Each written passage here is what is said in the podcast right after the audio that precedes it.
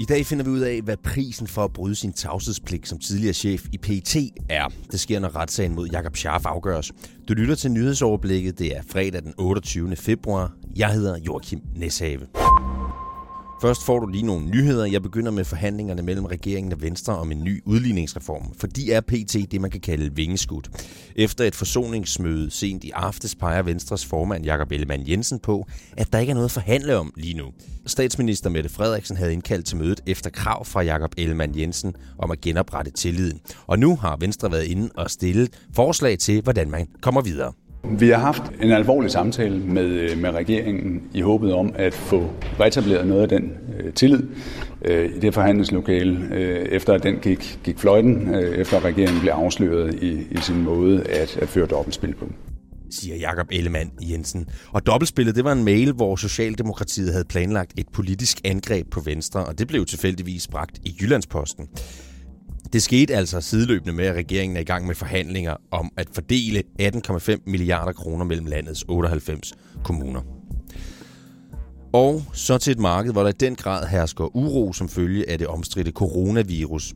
Mål på point har det amerikanske Dow Jones aktieindeks nemlig oplevet det største fald nogensinde på en enkelt dag, skriver nyhedsbureauet Reuters. Det stod klart ved lukketid sent i aftes dansk tid. Indekset det faldt med fire komma fire procent. Samtidig der er oliepriserne faldet til deres laveste niveau i over et år.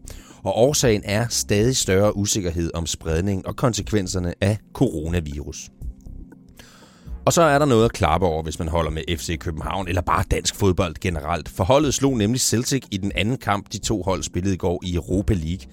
Det betyder, at F C K er med i bowlen, når der senere trækkes lod til ottendedelsfinalerne i Europa League. tre et blev resultatet, og det er kun anden gang i historien, at F C K går videre fra knock-out-fasen i en europæisk turnering. Og så er det dagen, hvor ankesagen mod den tidligere P E T-chef Jakob Scharfs brud på sin tavshedspligt bliver afgjort.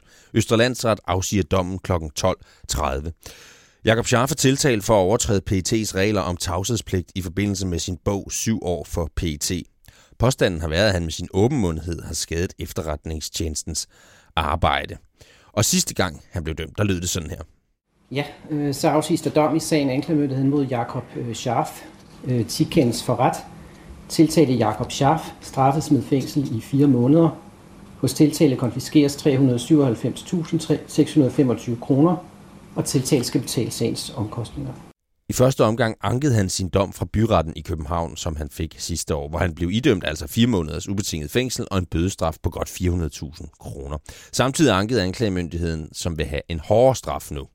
Inden udgivelsen forsøgte P E T i oktober to tusind og seksten at stoppe bogen, og her fik man i første omgang anlagt et fogedforbud.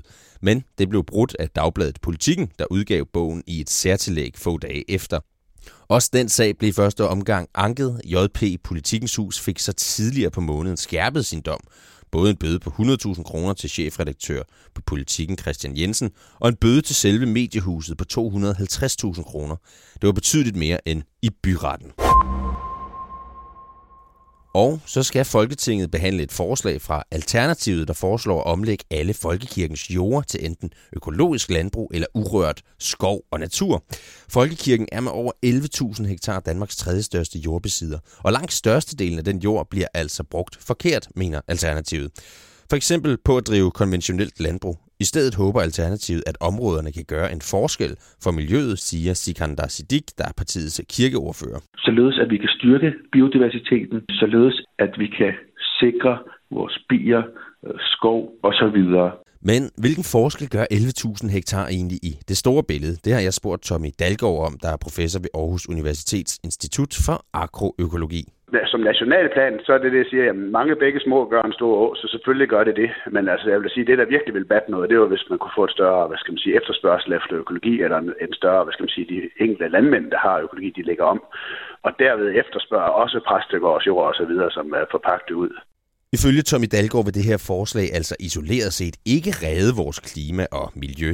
Til gengæld kan det have en større betydning lokalt. Mange af kirkens jorder ligger nemlig omkring byer og landsbyer, der sagtens kan have glæde af de ekstra naturarealer.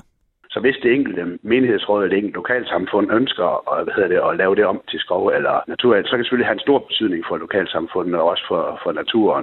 Lød det altså fra professor i Agroøkologi, Tommy Dalgaard. Og så er der en weekend, der står for døren, og det er jo fredag, så der er lagt op til hygge i sofaen med en gang X-Factor. For anden gang i år er der live shows på skærmen, og nu er der kun otte deltagere tilbage i kampen om en pladekontrakt. Lørdag er der primærvalg i den amerikanske delstat South Carolina. Det bliver et vigtigt kapitel i kampen om, hvilken kandidat fra demokraterne, der får lov at stille op mod præsident Trump i valget til november.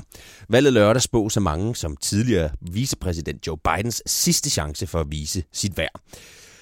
Det er også lørdag, at Bodilprisen bliver uddelt på Folketeatret i København. De nominerede i kategorien bedste danske film er blandt andre Cutterhead, Før Frosten og Dronningen.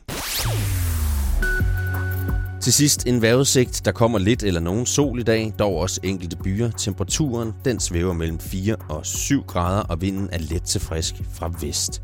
Mit navn det er Joachim Neshave. Ha' en god weekend.